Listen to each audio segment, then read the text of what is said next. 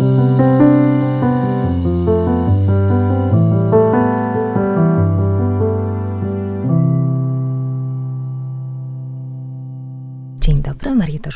Zapraszam na kolejny odcinek mojego podcastu Równowaga. Dzisiaj moim gościem będzie Basia Baran, psycholożka, seksuolożka. W trakcie szkoły psychoterapii przez pięć lat współtworzyła fundację sexed.pl. Zasiadała również w jej zarządzie.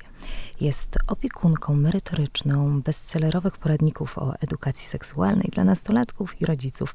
Prowadzi warsztaty i konsultacje dla dzieci oraz osób nastoletnich oraz dorosłych w obszarze seksualności i zdrowia psychicznego. Ale ja zawsze mówię o moich gościach tutaj tak, jak ja czuję i jak ja ich widzę.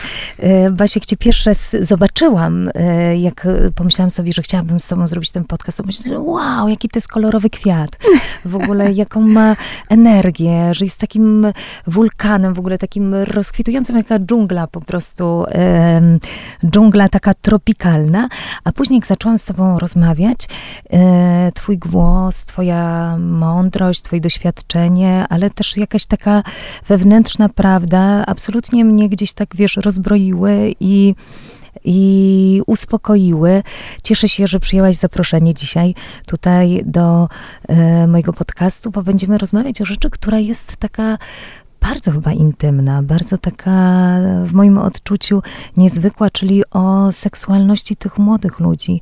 Jak ich wprowadzać w ten świat, który może być i piękny, czarujący, mhm. miły, ale też wiąże się z różnymi zagrożeniami. Mhm. Jest w ogóle możliwa równowaga w tym wprowadzeniu takiego mm. młodego człowieka? Yy, poczekaj, ja najpierw powiem, tak. że ja bardzo się cieszę, że tutaj jestem. Dziękuję Ci bardzo yy, za zaproszenie. Yy, ja też byłam pod dużym wrażeniem Twojego podcastu. Jak usłyszałam wcześniejsze nagrania y, i usłyszałam, w jaki sposób Ty prowadzisz rozmowę, to byłam y, po prostu pewna, że w sposób bezpieczny, dobry poprowadzisz rozmowę na ten temat y, i bardzo chętnie przyjęłam to zaproszenie. Dziękuję. Cieszę się bardzo. Wiesz, no bo właśnie, czy mhm. jest, mhm. zawsze zadałam to pytanie do moich gości, czy w ogóle jest jakaś taka możliwa to słowo równowaga? Czy to jest możliwe? Ostatnio rozmawiałam o sztuce i doszłyśmy z moją rozmówczynią do, e, do takiej e, konkluzji, że jednak nie, sztuka jest niebezpieczna, sztuka jest dzika, sztuka powinna poruszać, powinna, wiesz, rozbudzać. Mhm.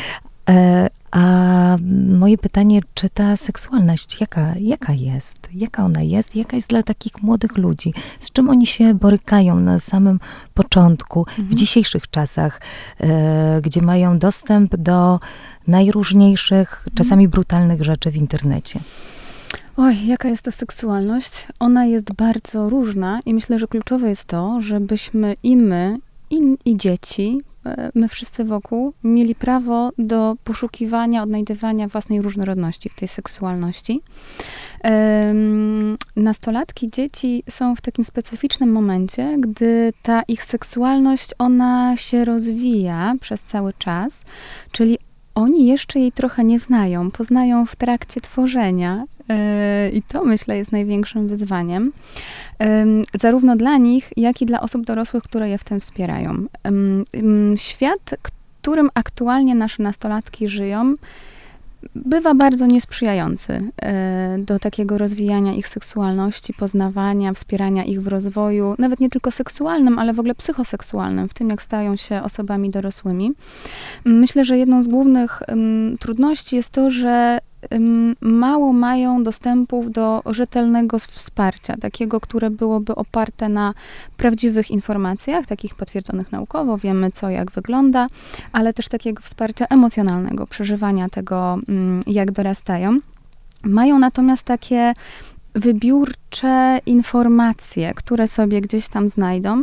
Wiemy z badań, że, że nastolatki najczęściej y, czerpią informacje o seksualności E, z internetu, no Właśnie. a w internecie potrafią znaleźć wszystko, bo szczególnie te młodsze dzieciaki jeszcze nie mają takiego filtra um, w sobie, um, nie potrafią ocenić, czy coś jest prawdziwą informacją, czy coś jest fejkiem, a drugie źródło to są ich znajomi, czyli osoby, które wiedzą tyle samo, co oni. No właśnie i teraz to jest pytanie, bo jak kiedyś z tobą na ten temat rozmawiałam, mówiłaś mi, że już pierwsza taka możliwość inicjacji nawet w internecie bywa w, u bardzo małych dzieci, czyli w wieku 8 mhm 9 lat.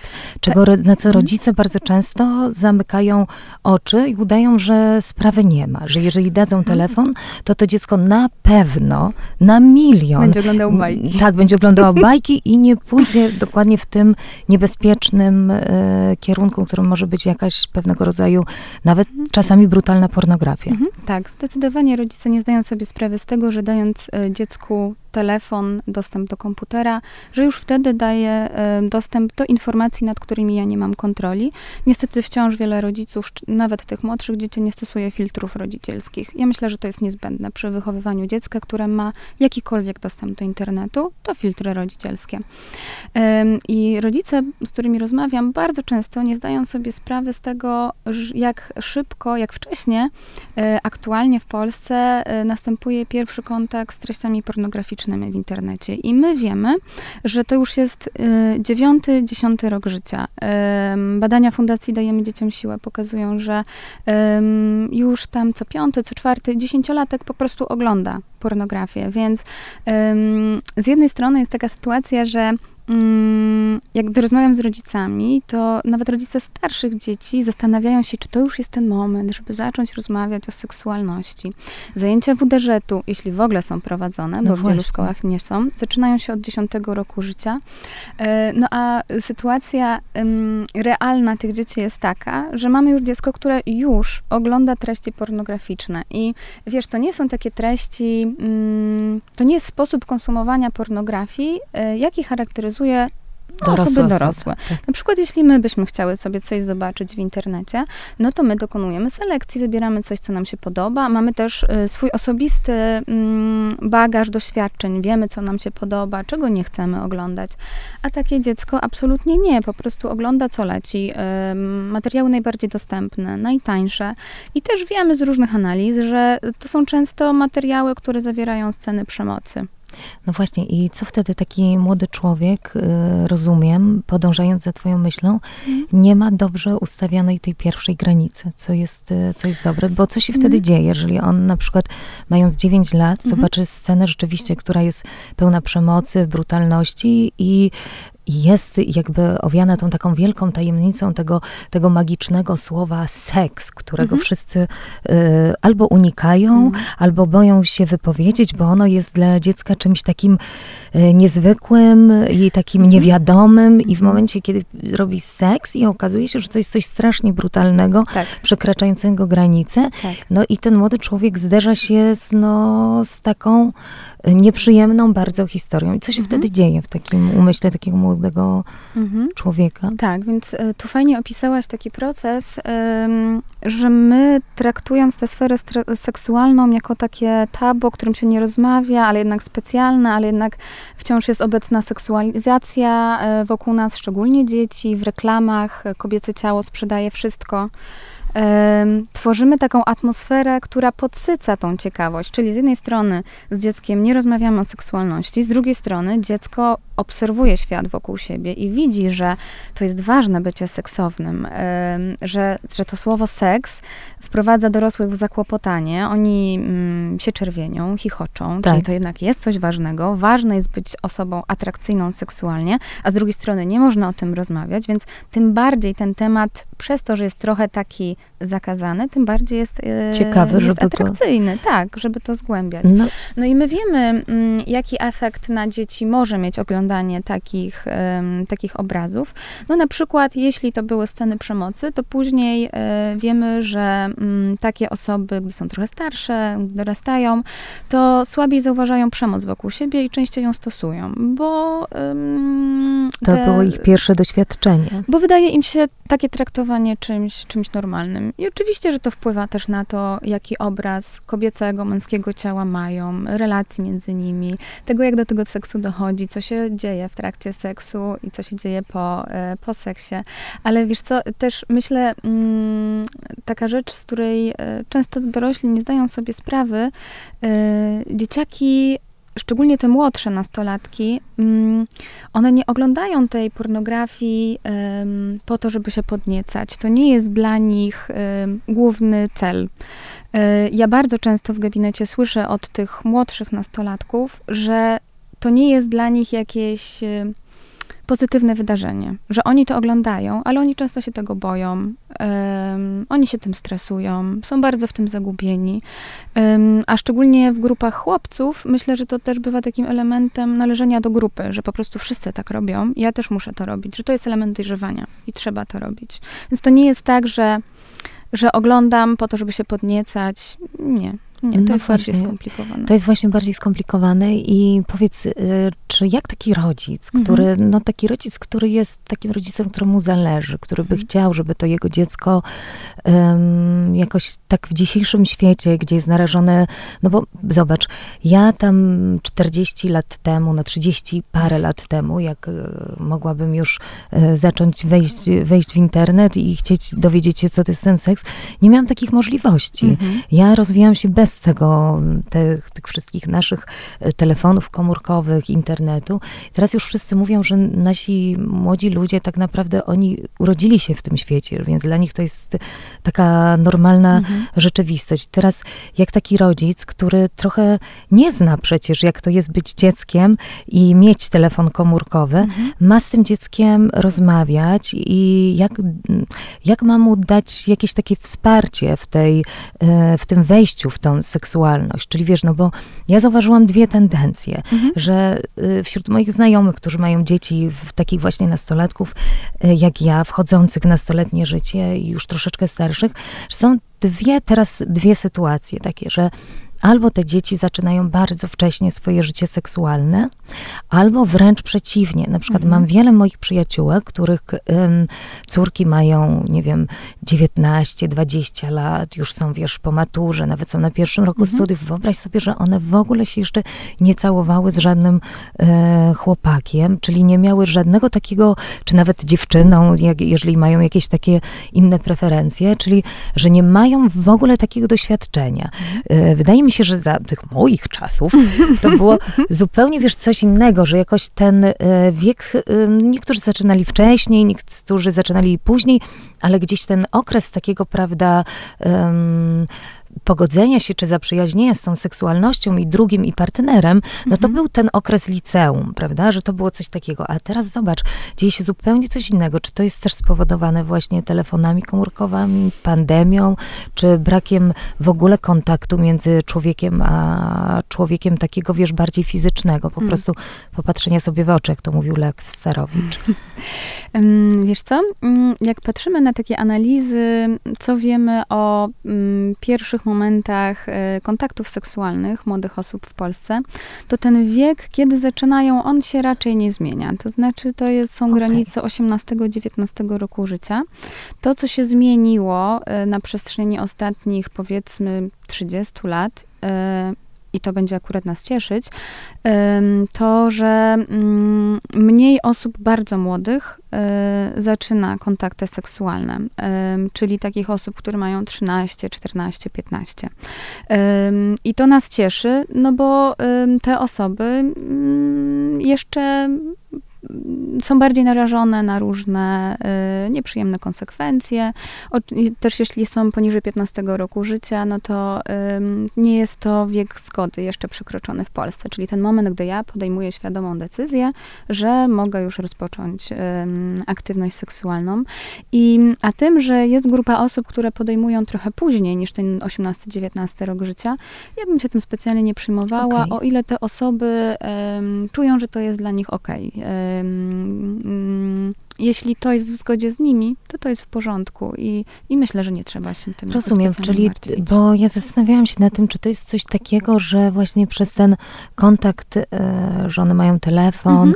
jest e, trudniej takiej osobie w jakiś taki naturalny sposób po prostu podejść i powiedzieć, podobasz mi się, czy, mhm. czy chciałbyś ze mną chodzić, czy jak to się, widzisz, mhm. nawet zobacz, ja mam 41 lat, mam męża, e, dzieci i wiesz co, i nawet jak rozmawiam z tobą o tym, to się w jakiś sposób y, zawstydzam. Czyli jak taki młody człowiek ma wiesz, zrobić ten pierwszy krok, co, jak, co w nim się w ogóle musi dziać, jakie, jakie tam zachodzą zmiany. Mówiłaś mi, że tam w tym właśnie mózgu nastolatka jest, e, my sobie nawet nie zdajemy sprawy, jak wielki jest po prostu tam burza, prawda, się dzieje. Mi tak. kiedyś moja koleżanka powiedziała coś takiego, słuchaj, ja mam, ja miałam, mam ochotę u, po prostu udusić moją nastoletnią mhm. córkę. Ja mówię, strasznie ją kocham, ale momentami ja po prostu tak nie rozumiem tego wszystkiego, co ona zaczęła robić. Mhm. I wtedy jej mąż y, przeczytał książkę za nich dwoje, bo ona mówiła, że mój mąż czyta i później mi relacjonuje. I ona mówi, słuchaj, podobno w głowie nastolatka, mhm. a to jest niesamowicie inteligentna, wspaniała kobieta, mhm. mówi, jest tak, taki wystrzał hormonów, iż mhm. nastolatek myśli zupełnie inaczej mhm. niż y, dorosły człowiek. Jak to, to jak dla mamy to zachowanie jest takie bardzo niezrozumiałe i przez to, przez to frustrujące, irytujące, to myślę, że dla tej nastolatki jeszcze bardziej no jest to trudne, frustrujące, irytujące i niezrozumiałe. Tak, i to prawda, że główne zmiany u nastolatka zachodzą w mózgu, wcale nie w tych hormonach płciowych. Widzisz. Mm, tylko czas nastoletni to jest czas, gdy nasz mózg się bardzo intensywnie rozwija, tworzą się nowe połączenia i rozrasta nam się kora przedczołowa. Czyli mm, my y, zaczynamy, zaczyna się w nas wykształcać y, na przykład umiejętność zarządzania swoimi emocjami, więc też kontrolowania siebie. Zaczynamy coraz bardziej odczuwać takie bardziej złożone uczucia, potrafimy coraz lepiej przeprowadzać jakieś bardziej złożone procesy poznawcze, na przykład takie um, przewidywanie konsekwencji własnych zachowań. A, a, to, e, że te umiejętności się wtedy wytwarzają, to znaczy, że ja ich jeszcze nie mam na początku szczególnie, tak. tylko mam te parę lat, gdy to we mnie rośnie i ja to ćwiczę. Yy, czyli wiele razy mi się to nie będzie udawało i to będzie dla mnie bardzo frustrujące. To nie jest tak, że ta osoba jest tym pogodzona, że nie ma tej kontroli na przykład emocjonalnej. To jest dla nich strasznie trudne. E, pewnie nawet jeszcze trudniejsze niż, e, niż dla, dla otoczenia. E, ale też to, o czym mówię, to znaczy, że mm, ta osoba się cały czas zmienia. I ona też w takim swoim wewnętrznym odczuwaniu się zmienia. Czyli ja się budzę rano yy, i każdego dnia jestem trochę inna. Moje ciało jest trochę tak. inne.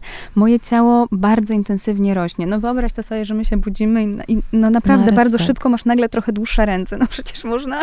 Tak, to rzeczywiście cały czas po prostu tak, przeżywasz tak, ciągłą obserwację samego siebie. Tak, i to i ciało, ale też takie rzeczy związane z, ze swoim zapachem osobistym. Przecież on się wyostrza w trakcie, w trakcie dojrzewania, inaczej zachowuje się moja skóra.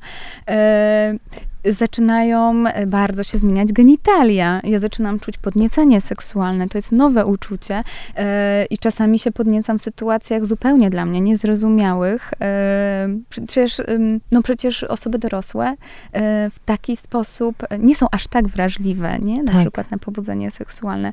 No i wyobraźmy sobie, jakbyśmy były w takim momencie. No to jest To jest ciągła po prostu roller coaster taki, tak, tak emocjonalny. Tak. I właśnie jak taki rodzic odpowiedzialny może wesprzeć takiego swojego młodego człowieka, młodego, to swoje dziecko w tym, Y, żeby siebie właśnie, żeby najpierw nie denerwował się tak naprawdę na to mhm. dziecko, bo pierwszy moment jest taki, o Jezu, nastolatka, prawda? Albo nastolatek, mhm. no tak, mhm. no to się zaczęło, prawda? Teraz mamy przerąbane tutaj i wszyscy ci rodzice tak się, mhm. wiesz, porozumiewają y, wzrokiem, ale tak jak mówisz, że dla nich to jest ciężkie, to co to jak bardzo ciężkie, że to jest, że to pierwsze, myślę, założenie w ogóle, żeby za każdym razem, jak się zdenerw- chcesz zdenerwować na to swoje dziecko, mhm. to pomyśl sobie pierwszy, o ile jemu jest trudniej tak, w tej tak. sytuacji. Tak, że on nie robi tego specjalnie, żeby na przykład Nam na złość zrobić, zrobić. ci krzywdę na złość, czy oczywiście czy, um, nastoletnia osoba może odburknąć,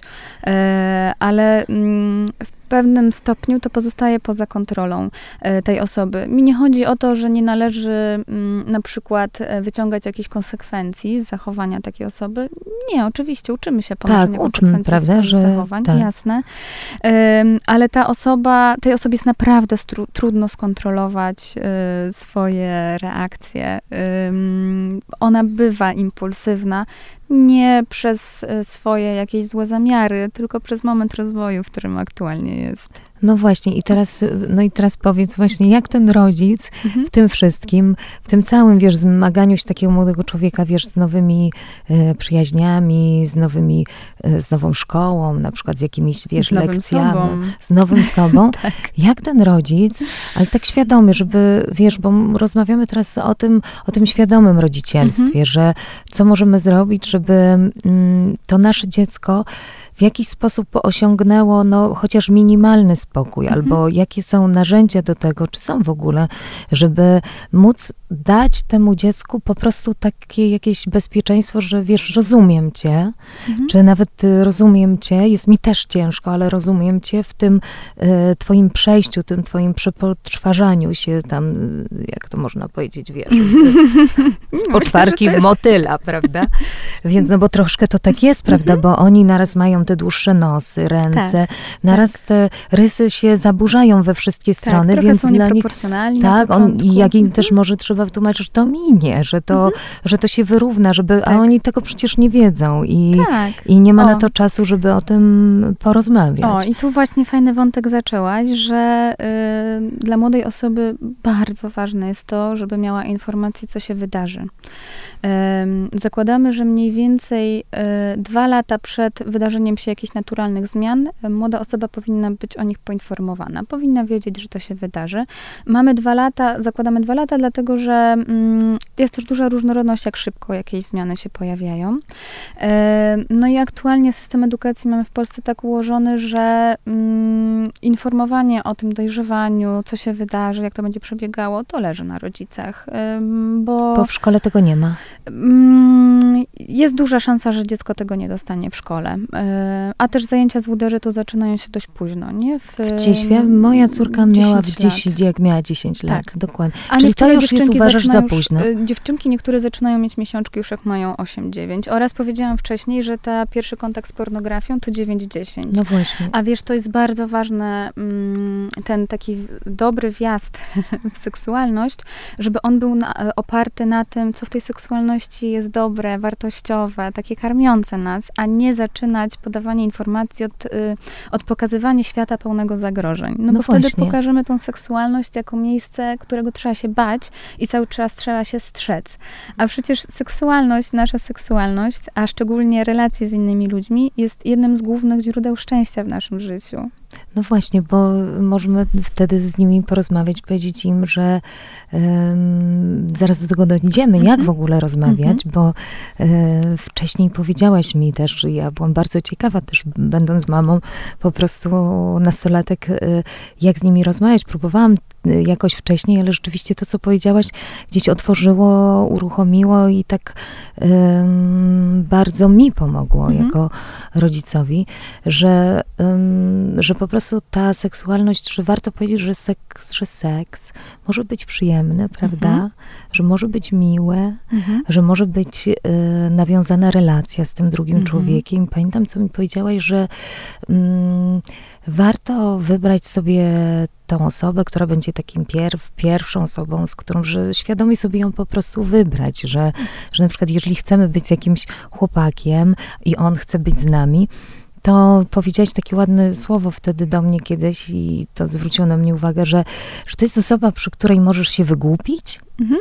i że ona nie będzie cię oceniała, czy to jest Mhm. fajnie, czy źle, czy cię, wiesz, potraktuje, tylko że, że jakby cię zaakceptuje z Mhm. tym, że na przykład mm, jest przestrzeń do tego, że można zrobić coś niestandardowo, e, czy jakoś Być tak. sobą, być naturalnym. I co byśmy może jeszcze powiedzieli o tym? Ym, Ja bym powiedziała, że to, co opisujesz, to jest w ogóle fajne, y, fajna wskazówka do tego, jak rozpoznać, czy jakaś relacja jest dla mnie bezpieczna, czy nie. Dla osoby młodej, która dopiero próbuje tych relacji, No właśnie. to są bardzo ważne informacje. I to nawet nie chodzi o to, czy to jest dobra osoba do pierwszego razu, Tak. e, tylko w ogóle do, do pierwszego zaangażowania emocjonalnego.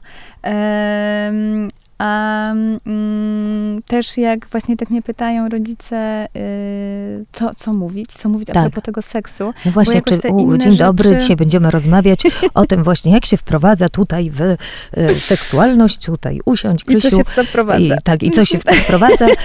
No właśnie, bo jak to, jak to przeprowadzić? Uh-huh. Bo to najbardziej wszyscy... stresuje rodziców, że będą tak. musieli usiąść i wytłumaczyć mechanikę penetracji, a tu naprawdę nie o to chodzi. I dokładnie, absolutnie. i że będą naraz y, musieli powiedzieć, jak się zabezpieczać i w mhm. ogóle wszystko y, powiedzieć jakoś taki, i y, tak jak mówiłaś, że y, oddalają ten moment. Tak. Że boją się ci, nawet tak, ci, tak. którzy są że bardzo... Nie, dziecko się jeszcze tym nie interesuje. Nie, nie, nie to za wcześnie, nie, za prawda? Um, no to ja przypominam, dziewiąty rok życia, tak, pierwsze oglądanie tak, pornografii. Dokładnie, czyli warto, warto mieć to wcześniej załatwione, że nawet jeżeli hmm. takie dziecko trafi na pornografię, będzie miało też, ale zaraz, zaraz, moi mhm. rodzice mówili do mnie, że to może być mhm. przyjemne, że to może tak. być więź tak. miła, że to może być przyjemność, że to jest jakaś taka intymna chwila z drugą osobą, mhm. to już w tym ciele naszym takim, mm, ja myślę sobie o tej naszej pamięci ciała, buduje się coś takiego, że nawet powiemy to wcześniej, a ktoś się zderzy z pornografią, mhm. to już gdzieś będzie miał taki pewnie czerwoną lampkę w środku, tak, w głowie, tak, że jednak, ale zaraz, mówiła, rodzice że to tak nie wygląda naprawdę. Więc coś mhm. tu może jest nie okej, okay, prawda, z tymi rzeczami, na tak. które ja trafiłem, więc, tak. więc warto mhm. po prostu wcześniej rozmawiać, ale właśnie nie tak, że dzisiaj tu będziemy rozmawiać, tylko jak właśnie rozmawiać. Wiesz co, to jeszcze dodam do tego, co Dobrze. mówiłaś, że my to nawet wiemy z badań, które dzieci rzadziej oglądają, te dzieci, z którymi częściej rozmawiają rodzice o pornografii. No właśnie, czyli tak, wszystko, działa, co wstrzymujemy, to, to, jednak jest tak zakazany owoc. Jeżeli jest zakazany owoc, mhm. to dziecko będzie dążyło, będzie go ciekawiło, a je, jeżeli też blokujemy tego nastolatka, mhm. to mówiłaś, że um, więcej buntów jest wśród nastolatków, jeżeli będziemy tak, go bardziej blokować. restrykcyjnie I tak. wychowywanych, tak. tak. One mają potrzebę um, większego, takiego mocniejszego zaznaczania, kim naprawdę są i ten bunt będzie silniejszy. My to też wiemy z badań. Um, ale wiesz co, um, jeszcze z tą, um, myślę, że fajnie jest mieć taką perspektywę, że y, rozwój dziecka, on się wydarzy. Tak. Obojętnie, czy ja w nim uczestniczę, czy nie. Moje dziecko będzie rosło, jego seksualność będzie rosła, a seksualność to akurat ma od samych narodzin i ona rośnie razem z moim dzieckiem. I również seks w życiu mojego dziecka pewnie się pojawi. Są oczywiście jest jakiś niewielki procent osób, które, m, których to nie dotyczy i nigdy nie, nie mają seksu w życiu. I jest to ok, ale jednak u większości się pojawi. U naszych dzieci również. Tak. I ja nie decyduję o tym, czy to po prostu zatrzymamy na te kilkanaście Kiedy to lat będzie, i tak. że to wybuchnie jak zacznie studia, tylko decyduję tylko o tym, czy ja w tym uczestniczę, czy nie. No właśnie, i też czy ty w tym uczestniczysz, ale też rodzice nie muszą wiedzieć o pierwszym Pewnie radzie. nie będą, tak. Wiedz, prawda? To jest Trzeba też dać rodziców, po prostu tym wiedzieć. nadgorliwym też e, takie teraz może poczucie, że, że dziecko ma prawo do tej swojej tak. intymności, tak. do wyboru, mhm. do tego momentu, do chwili, że dobrze jest go wesprzeć w takim słowie, na przykład powiedzieć mu, słuchaj, e, fajnie jakby ta osoba była taka, jakby tak. była taka, jakby cię szanowała, tak. kochała. Jak to się że, będziesz czuć przy takiej Tak, żeby, mhm. wiesz, bo ja kiedyś przeczytałam taką, taką rozmowę właśnie jednego z psychologów, który prowadził jakąś młodą dziewczynę, która miała jakąś taką bardzo trudną, bardzo, bardzo trudne wejście w seksualność, mhm. które polegało na tym, że na jakiejś imprezie po prostu e, tam przespała się z jakimś innym chłopakiem. Mhm. Ten chłopak po, w trakcie jeszcze tej imprezy ją wyśmiał. Mhm. I ona później bardzo jakby,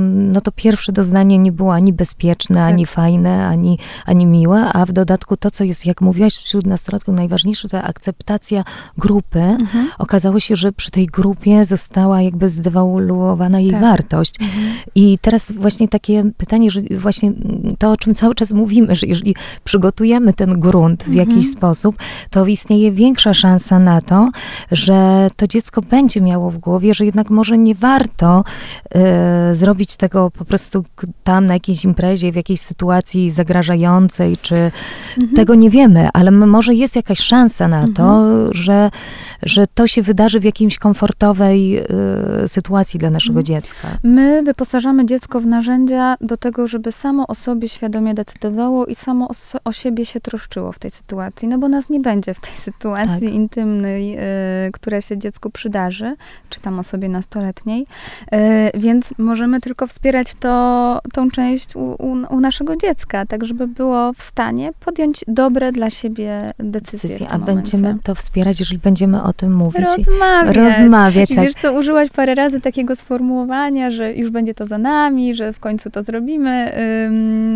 w sensie w końcu porozmawiamy. I niestety mam złą wiadomość, bo to jest jedna rozmowa, którą Nie, trzeba tak, zaliczyć. Tak, no właśnie. Że to są rozmowy I że e, wielokrotne. Do, tak, i że mhm. dobrze, gdyby one wynikały nie tak po prostu dzisiaj, tu i teraz, wykład. będziemy o tym rozmawiać i mhm. wykład, tylko żeby prowadzać tą seksualność powoli i tak normalnie, tak na luzie. Mhm.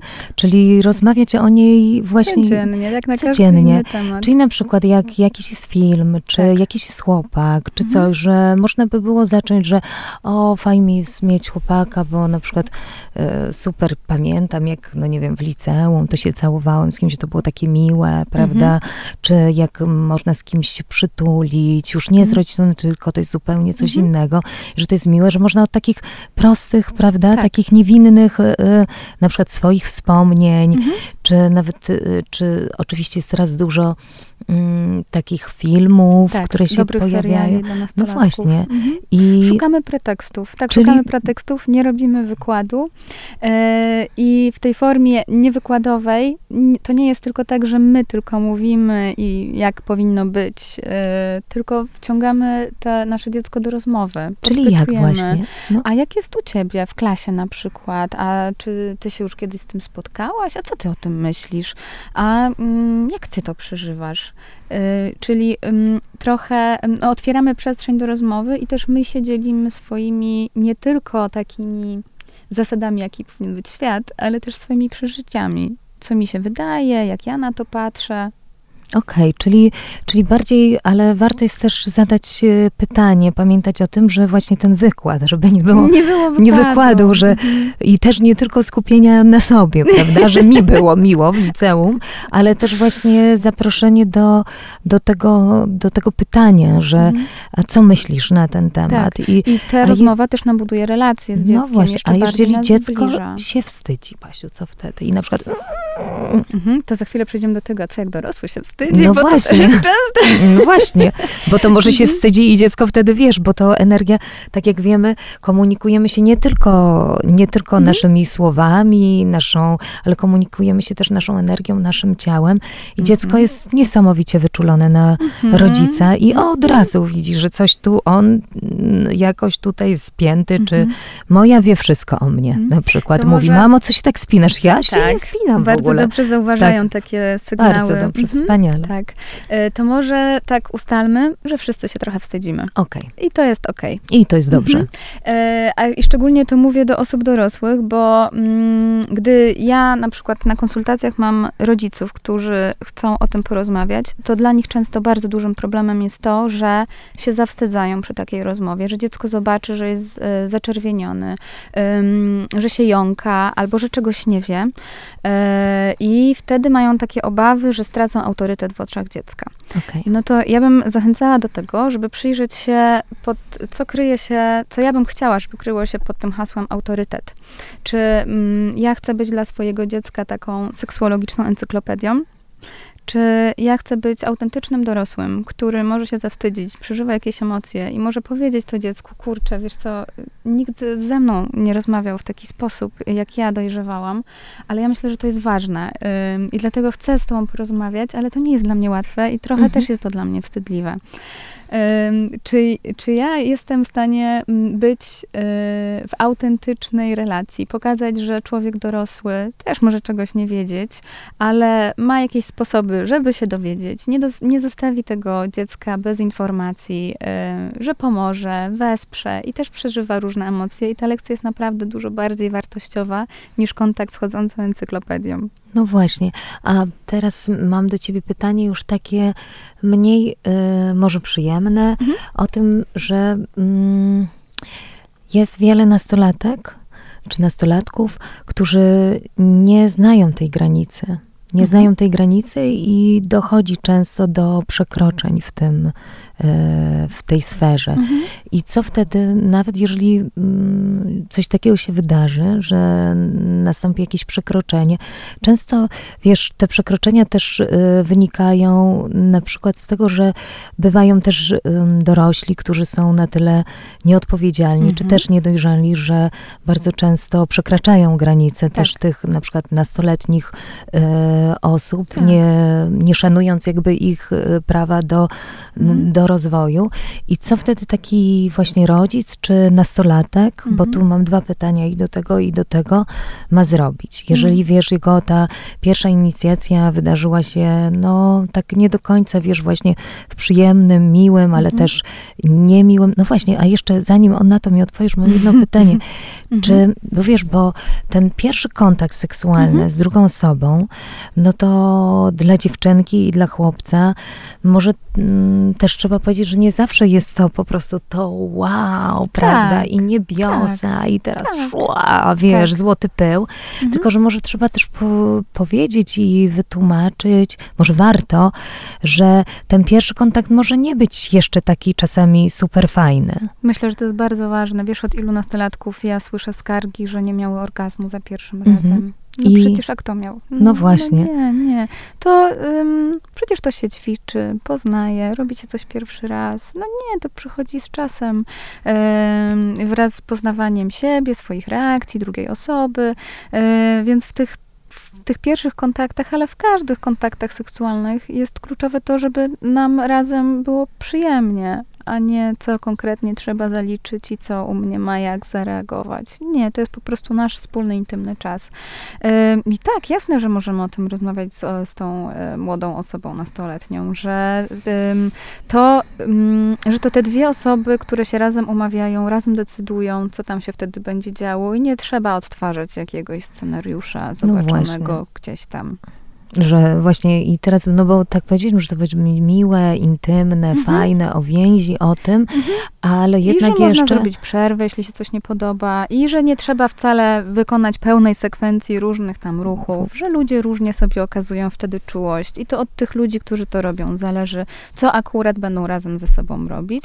A też myślę, ważne jest to, żeby mm, ze strony osoby dorosłej, opiekuna prawnego zaproponować w pewnym wieku pierwszą wizytę ginekologiczną, no szczepienie kiedy? przeciwko HPV. Um, takie wskazania ginekologiczne są y, między 12 a 15 rokiem życia, nawet jeśli nie ma żadnych niepokojących objawów. Między 12 a 15 rokiem życia. Jeśli coś się dzieje, to oczywiście można wcześniej też. Oczywiście, tak. Ale to, są te, to jest ten moment, gdy idziemy na pierwszą wizytę. ważne jest też sprawdzenie tej osoby. żeby no była miła, komfortowa, dokładnie. Tak, tak. Żeby była w stanie tak z szacunkiem podejść do sytuacji życiowej tej młodej osoby. No właśnie. To teraz wróć wróćmy do tego mm. przekroczenia. Co tak. w takiej sytuacji ma robić mhm. i ten młody, i ten, mhm. jak mówisz, opiekun. Mhm. No tak, to jest ważny temat. E, przemoc seksualna może dotknąć również bardzo młodą osobę, gwałty również mogą dotknąć taką młodą osobę.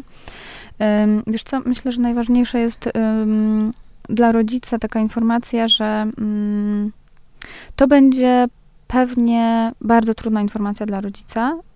I tak jak widzę po rodzicach, to część z nich niestety wchodzi w taką rolę mm, śledczego, co się dokładnie wydarzyło, żeby opowiadać ze szczegółami, mhm. a to nie jest na, tą, mm, na, na ten moment.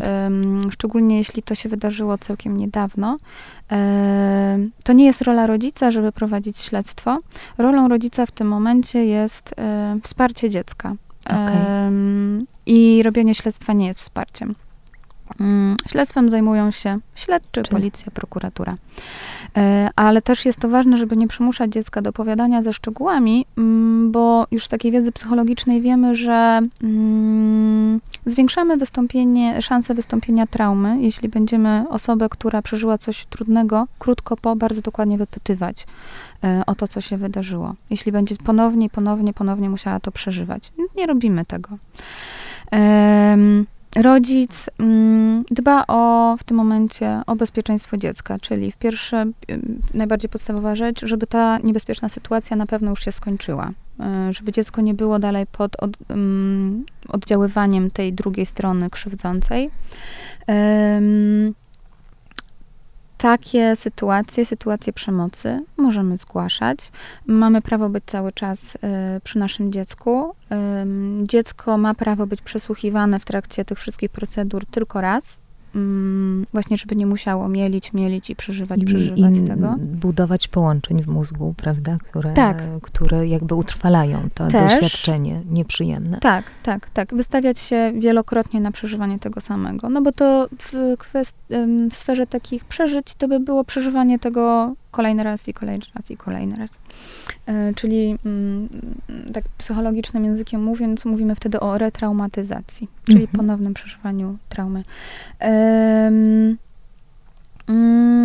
a co właśnie na przykład wtedy z takim młodym człowiekiem, jeśli boi się powiedzieć rodzicom o takiej sytuacji? Mhm. Bo wydaje mi się, że takie sytuacje się też zdarzają i wtedy myślę, że dla takiej osoby to jest i potężny mhm. gdzieś tam stres, tak jak mówisz, przykrość, ale też brak takiego podzielenia się z kimkolwiek tym doświadczeniem może być jeszcze, jeszcze gorszy. Mhm. Czy co, co wtedy, jeżeli boją się? Czy są jakieś, nie wiem, osoby, czy telefony zaufania, gdzie można mhm. zadzwonić, podzielić się taką informacją? Wiesz co, to y, ja częściej w sytuacji przemocy seksualnej widzę u nastolatków taką reakcję szoku i ja właściwie nie wiem, co się wydarzyło i nie jestem pewna, pewny i chociaż na poziomie przeżyć wiem, że to było coś dla mnie złego, strasznego, źle to przeżywam, jest mi z tym bardzo ciężko, to jakoś tak właśnie jestem w tym bardzo zagubiony, co się właściwie wydarzyło, a może to było ok, powinno mi się podobać. Więc myślę, że też fajnie jest podkreślić, że jeśli ja nie wiem, to też mogę pogadać z kimś o tym. Mm, nawet w, nie tylko w sytuacji, gdy wiem, że to była przemoc, tylko gdy nawet nie jestem Nie wiem, pewien. czy to jest dobra tak. ta granica, tak. tylko właśnie gdzie masz, mhm. gdzie ma taka młoda osoba, która na przykład, wiesz, wstydzi się, nie wiem, powiedzieć tego swojej koleżance, najbliższej mhm. przyjaciółce, czy, bo dla niektórych myślę, że może, może to być taki, jakiś taki po to prostu lęk i wstydliwa tak. sytuacja. Mhm. I teraz, gdzie taka osoba ma się po prostu zgłosić, jeżeli nie ma też takiej przestrzeni, żeby móc się odważyć to powiedzieć swoim rodzicom? Nastoletni młodzieżowy telefon zaufania Fundacji Dajemy Dzieciom Siłę 116 111. Taka młoda osoba też może zgłosić y, to na policję, na prokuraturę, może skorzystać z pomocy psychologicznej, może w szkole być y, szkolna psycholożka, szkolny psycholog. No, takie opcje mi, mi przychodzą do, do głowy. Dobrze, to, to cieszę się, że ten młody człowiek może może gdzieś mhm. właśnie mhm. mieć tą taką swoją przestrzeń i takie, takie swoje miejsce, w którym będzie mógł jednak I to jest naprawdę się. ważne. To jest naprawdę ważne, żeby ta młoda osoba nie cierpiała w samotności. Nawet jak nie jest pewna, co się stało, albo na przykład czegoś nie pamięta. To nie jest tak, że na takiej rozmowie trzeba po prostu powiedzieć wszystko od początku do końca. Nie, nie trzeba pamiętać, nie trzeba mieć pewności. E, po prostu nawet jak ma się w sobie takie skomplikowane, trudne uczucia, też można się zgłosić po pomoc. Mhm. A powiedz mi z, z Twojego doświadczenia, czy jeżeli przeszło, doszło do takiego mhm. naruszenia, czy pracując już później, pewnie pracowałaś z takimi osobami, czy jesteście w stanie wypracować później zdrową i dobrą relację takiej osoby z drugim człowiekiem w tym właśnie pięknym, intymnym momencie? Żeby też tak, może to jest dać... chyba najważniejsze, że mhm. gwałt nie określa całego mojego życia. Super. Czyli... Mogę pobyć szczęśliwą osobą w dobrych relacjach i mieć fajny seks. No właśnie, to jest chyba takie światełko prawda, mhm. że jednak mimo tego, mimo różnych jakichś takich tak. y, naruszeń y, tak. nieprzyjemnych, jest szansa zawsze na to, mhm. że, y, że jakby to z nas zejdzie, jakby uwolnimy się od tego nieprzyjemnego doświadczenia. Ale Tak. myślę, że wtedy pomoc po prostu jest już potrzebna e, pewnie psychologa i osoby, która gdzieś by mogła przeprowadzić takiego młodego człowieka przez cały ten proces jakby uzdrawiania. Tak, bywa, bywa to niezbędne, ale tak, często psychoterapia jest wskazana. Super. Mam jeszcze jedno takie pytanie do ciebie. Jak to jest na przykład, bo rozmawialiśmy o tym intymnym wchodzeniu w rzeczywistość takich młodych ludzi, jak z nimi o tym rozmawiać, Mhm. że warto, że trzeba wcześniej, że dobrze, żeby robić te wszystkie podteksty, i nie podteksty, tylko preteksty, do Preteksty, tego tak, i, no. i najróżniejsze sytuacje. A teraz jest coś takiego, co jest takim, to już bardziej liczy się kobiet, ty, tyczy się kobiet, czy dziewczynek młodych, które zaczynają być kobietami, pierwszy okres. Mhm, tak, to myślę, że mm, pierwszy moment, to co zwróciło moją uwagę, to to, że dostaję pierwszy okres, y, nie zmienia mnie z dziewczynki w kobietę. Okej. Myślę, że dla wielu osób nastoletnich jest to bardzo takie obciążające, a szczególnie u osób, które wcześniej zaczynają miesiączkować, bo przecież to jest nieprawda, że dziewięciolatka stała się kobietą. To jest nieprawda. Jest dziewięcioletnią dziewczynką, która już miesiączkuje. Jej ciało się rozwija, przejdzie jeszcze masę różnych etapów, zanim tak naprawdę będzie mogła zdecydować świadomie, czy chce urodzić, być mamą, Tak. E, To też jest, mnie, mi to dość przeszkadza w różnych takich starszych materiałach do edukacji seksualnej, to mm, mówienie, że z momentem pierwszej miesiączki Stajesz się tam stajesz się nowy kobietą, etap. Tak. bo możesz dawać nowe życie. No, chwileczkę. Y, jaka, wyobraźmy sobie dziewięciolatkę w ciąży, co się dzieje w jej ciele. Przecież to jest nieprawda, że dziewięcioletnia dziewczynka może zostać matką. Mamą, no nie, tak. Nie, tak nie jest. Jest to po prostu etap dojrzewania. I wtedy jak, jak najlepiej wprowadzić taką młodą właśnie osóbkę w taki, takie coś, bo to nie jest uniknione, że to jej ciało zmienia się bardzo Tak, i co miesiąc. tak. I, I oczywiście ta rozmowa, czy taka, ale taka rozmowa też o tym, właśnie jak rozmawiać, jak rozmawiać. To jest takie pytanie, które, y, które, y, które y, można sobie zadawać tak na okrągło, ale wydaje mi się, że rozmawiać też tak, jak powiedziałaś o tej seksualności, czyli czy dobrze to rozumiem, żeby po prostu być sobą, Właśnie. i ym, jakoś tak spokojnie przeprowadzić, że to jest po prostu normalny etap y, Mhm. w życiu, który będzie ci towarzyszył tam do, do, do okresu aż y, przekwitania Mhm. i że to będzie z tobą cały Mhm. czas i to jest y, naturalny, normalny, tak jak się uczymy chodzić, tak jak piliśmy mleko, to Mhm. ja pamiętam jak z moją córką, już wtedy półtora roczną, bo ona wtedy, ja ją karmiłam półtora roku i wtedy podjęłam decyzję, że już nie chcę tego robić i pamiętam, że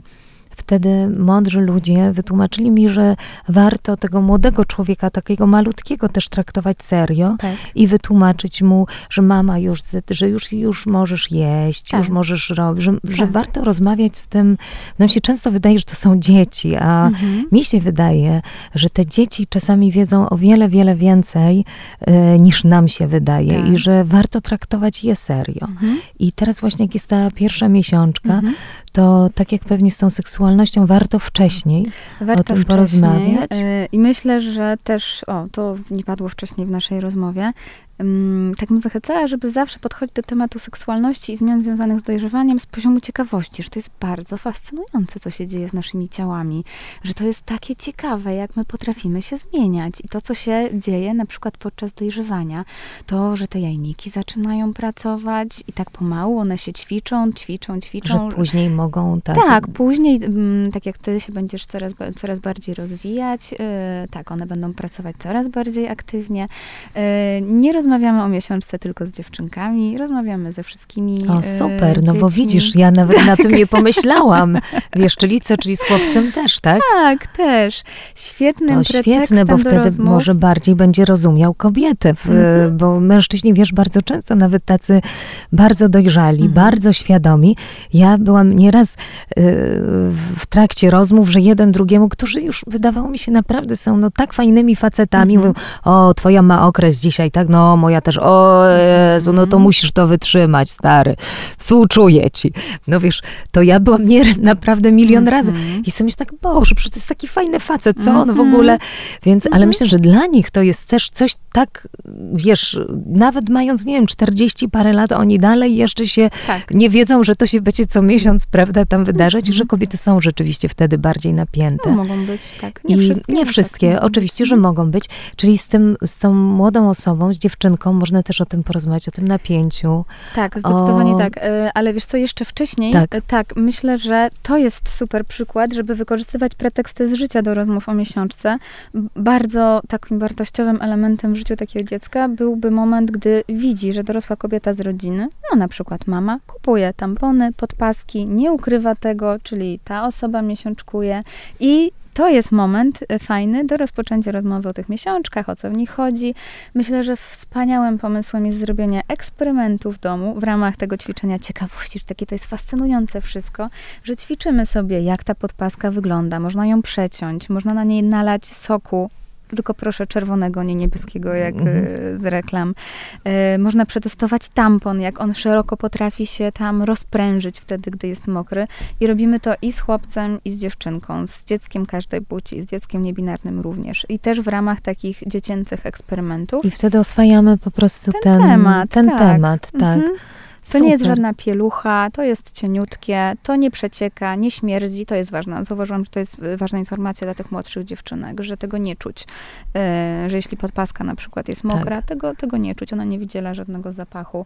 E, to jest ważne oraz jeszcze dodam, pamiętajmy o tych żeby e, uprzedzić e, właśnie te, te, zmiany nastroju, e, że one mogą wystąpić, ale też co do bólu, jaki się wtedy odczuwa. No Dlatego nie, nie twórzmy takiego klimatu, że mm, ból podczas miesiączki jest czymś normalnym i że po prostu masz to przetrzymać, dlatego że takie poważne choroby, jak na przykład endometrioza, potrafią się rozwijać już od pierwszej miesiączki. Więc okay. jeśli, jeśli to naprawdę boli, zwykła jedna tabletka przeciwbólowa nie pomaga, to szukajmy przyczyn takiego bólu, nie uczmy dziewczynek, że trzeba zaciskać zęby i żyć I że to jest normalne. Tak. I że to jest po prostu mhm. taka, taka, taka, taka przypadłość tak. tego, tego naszego stanu comiesięcznego. Tak, tak. Ale wiesz co, to, cały czas tak jak rozmawiamy, to ciągle mi tak przychodzi do głowy, mm, szczególnie przy tym temacie miesiączki, że to, co my dzieciom powiemy o tej seksualności i te rozmowy, które będziemy prowadzili,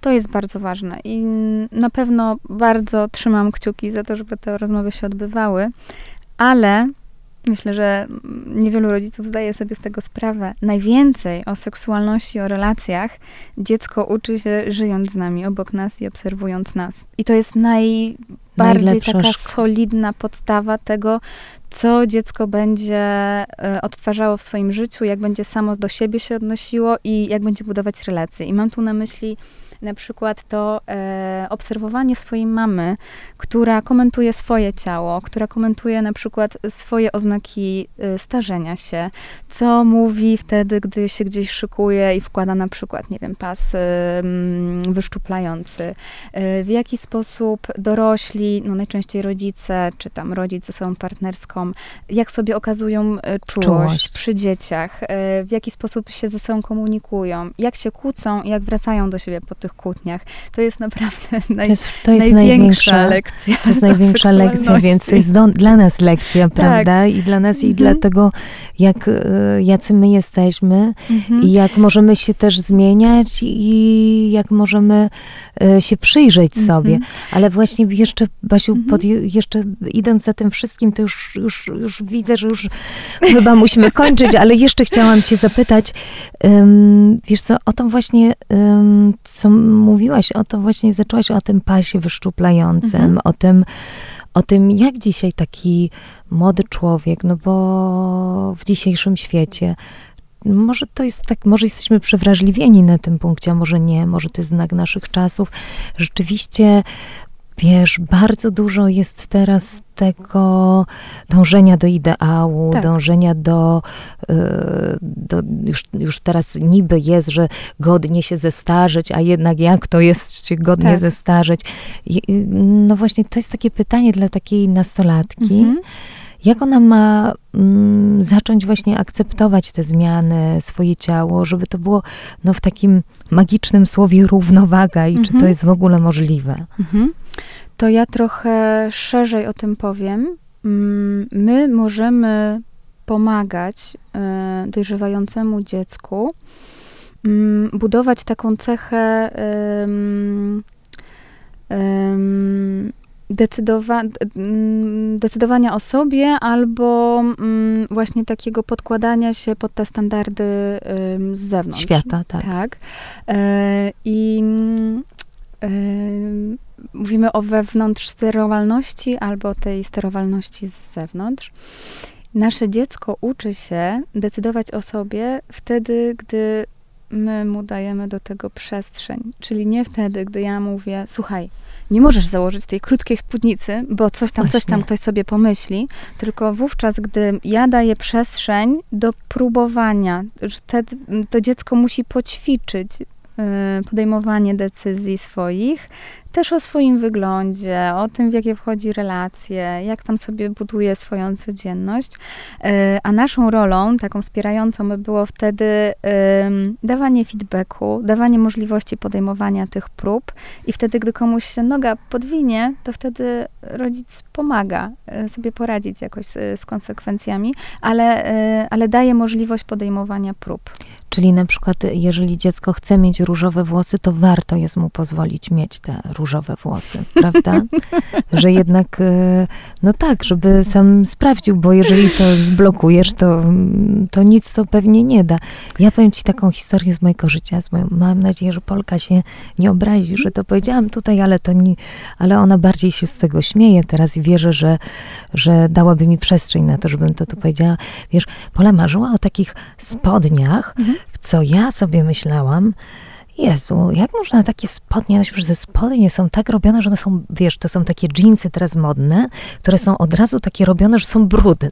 Takie, wiesz, z takim mhm, żółtym, takim brązowym. Ja mówię tak, ja się tak cały czas zastanawiam, jak to jest możliwe, że to mhm. w ogóle jest jeszcze taka moda, że to tyle teraz kosztuje, mhm. że są te spodnie, które są takie brudne. I wyobraź sobie, że cały czas myślałam, że no to, no to, to, tam wiesz, dziury, wszystko, tam pozwalają na wszystko, ale te brudne spodnie były moim takim, no takim czymś, no co nie mogłam tego przeżyć. I ona kiedyś właśnie była ze mną w sklepie i mówi tak, mamo, ja wiem, że ci się to bardzo nie spodoba, mhm. ale ja bym, bo ja bym chciała kupić sobie te, w cudzysłowie, brudne spodnie. I ja mówię tak, i ja właśnie zapomniałam swoich pieniędzy, bo ona ma tam swoje mm -hmm. oszczędności. I czy ty byś mogła mi pożyczyć na te, one już się śmieje, nawet te brudne spodnie, żebym ja mogła sobie kupić, bo one już są prześliczne. I wiesz co, ja pierwszy moment, jak ona mi powiedziała, że ona by chciała te spodnie, miałam coś takiego, to jest niemożliwe, że ja teraz jeszcze pożyczę na te, rozumiesz, brudne spodnie w tym no. sklepie. Słuchaj, gdzieś tak gdzieś tak wstrzymałam siebie w tej, naprawdę doszła do mnie jakaś taką mądrość rodzica i mówię tak, bardziej to na żarty obróciłam, Wola, ale naprawdę uważasz, że ja jestem dobrą osobą do tego, żeby kupić te brudne spodnie? Ona mówi, mamo, no nie masz wyjścia, bo właściwie mhm. możesz mi pożyczyć albo nie, to jest twoja decyzja. I rzeczywiście pożyczyłam jej na te w cudzysłowie brudne spodnie i, i, ona, wiesz, kupiła sobie je, była niesamowicie zadowolona i wdzięczna mi za to, że, mhm. że mimo swoich gdzieś tak, e, wiesz, innych, e, innych gustów pozwoliłam na jej gust w tym wszystkim. I słuchaj, nastąpiła niesamowita rzecz u mnie w głowie, dla mnie, ponieważ ona uwielbia chodzić w tych spodniach i, i one są w tym naszym domu i ja, wiesz, przyglądam się tym spodniom i coraz bardziej one mi się podobają. podobają. Naprawdę. Mhm. Wiesz, Basiu, to jest tylko, tylko, i to jest tylko taka, wiesz, wielka jakby metafora i mhm. przenośnia tego, że bardzo często chcemy coś narzucić swojego tym tak. naszym dzieciom, myśląc, mhm. że to jest super, bo my już tak. jesteśmy, prawda, przeszliśmy tyle i że no jak można chodzić w brudnych spodniach, mhm. a one potrzebują zupełnie czegoś innego tak. do swojego rozwoju. I tak. właśnie to, o czym mówisz, jeżeli mhm. zblokujemy im ten ich wybór, mhm. to mamy dwie szanse. Albo się nam zbuntują mhm. i wtedy odwrócą się od nas tak, i, stracimy więź. i mhm. stracimy z nimi więź, albo gdzieś pójdziemy na kompromis taki mądry w tym wszystkim, odpuścimy z tych swoich przekonań, damy się im przewrócić, albo damy się im też y, potknąć na tak. innych takich rzeczach, ale tak jak to powiedziałeś, żebyśmy przy nich trwali. Mhm. Że tak jak nawet mówią psychologowie, że jak dziecko płacze, to bardzo często dobrze jest nie załatwiać, nie pytać, co, nie dawać mu rozwiązań, tylko po prostu przy nim być. Mhm. I ono wtedy czuje, że ma to wsparcie i tak. rośnie w siłę. Tak. Więc um, kończąc ten nasz podcast, dziękuję Ci za to wszystko, co powiedziałaś. I, I co byśmy im dali, tym nastolatkom? Co możemy zrobić na koniec? Tak wiesz, tak może w kilku słowach dać im po prostu się wyindywidualizować, może tak? Dać im bezpieczne ramy y, do własnych prób. Mhm. Możemy z nimi na przykład analizować y, różne zachowania, różne opcje. Y, możemy dawać wsparcie emocjonalne, pomagać im trochę poukładać te emocje, które dla nich są bardzo trudne, a są bardzo intensywne i szybko się zmieniają. możemy im po pozwolić na, na swoje decyzje, tak, a potem być obok, jak się podwinie noga. To mhm. jeszcze, jeszcze na koniec, słuchajcie, chciałam Basi zapytać o to, bo e, nasz podcast to jedno, ale jakie są właśnie takie materiały, mhm. gdzie taki rodzic e, i dziecko mhm może po prostu znaleźć wskazówkę, że jak myśmy tutaj e, tylko otworzyły jakąś część e, tematów, to te książki, te materiały, które mogą nam pomóc bardziej szerzej się e, zagłębić w różnych tematach to najpierw y, dla dzieci, takich, u których dopiero zaczyna się dojrzewanie, czyli tak od ósmego roku życia. Y, myślę, że aktualnie najlepszą książką na rynku jest książka seksuolożki Izy Jonderek, Zmieniam się. Ona będzie dobra od ósmego tak do dwunastego, trzynastego roku życia. Y, dwie książki mm, Munki, Ciało pozytywne dojrzewanie. Są dwie wersje dla chłopca i dla dziewczyny. Też tak od ósmego roku życia, ale one są takie bardzo skupione na tym, co się dzieje z ciałem. E, dla trochę starszych nastolatków to jest książka, nad którą ja pracowałam, czyli e, sekset.pl, e, rozmowy Ani Rubik o dojrzewaniu, miłości i seksie. A dla rodziców Książka y, Dorastanie w miłości, bezpieczeństwie i zrozumieniu. Przewodnik dla rodziców. Y, książka, w której y, rodzice dziecka w każdym wieku się odnajdą, bo ona jest podzielona tak, że każdy rozdział to, rozdział to jest inny przedział e, wiekowy. O, a dla rodziców, którzy lubią słuchać, e, podcast skąd się biorą dzieci. Świetnie. A na pewno damy linki do tych wszystkich mhm. materiałów, żeby było łatwiej znaleźć. Dziękuję, Baciu. Dziękuję.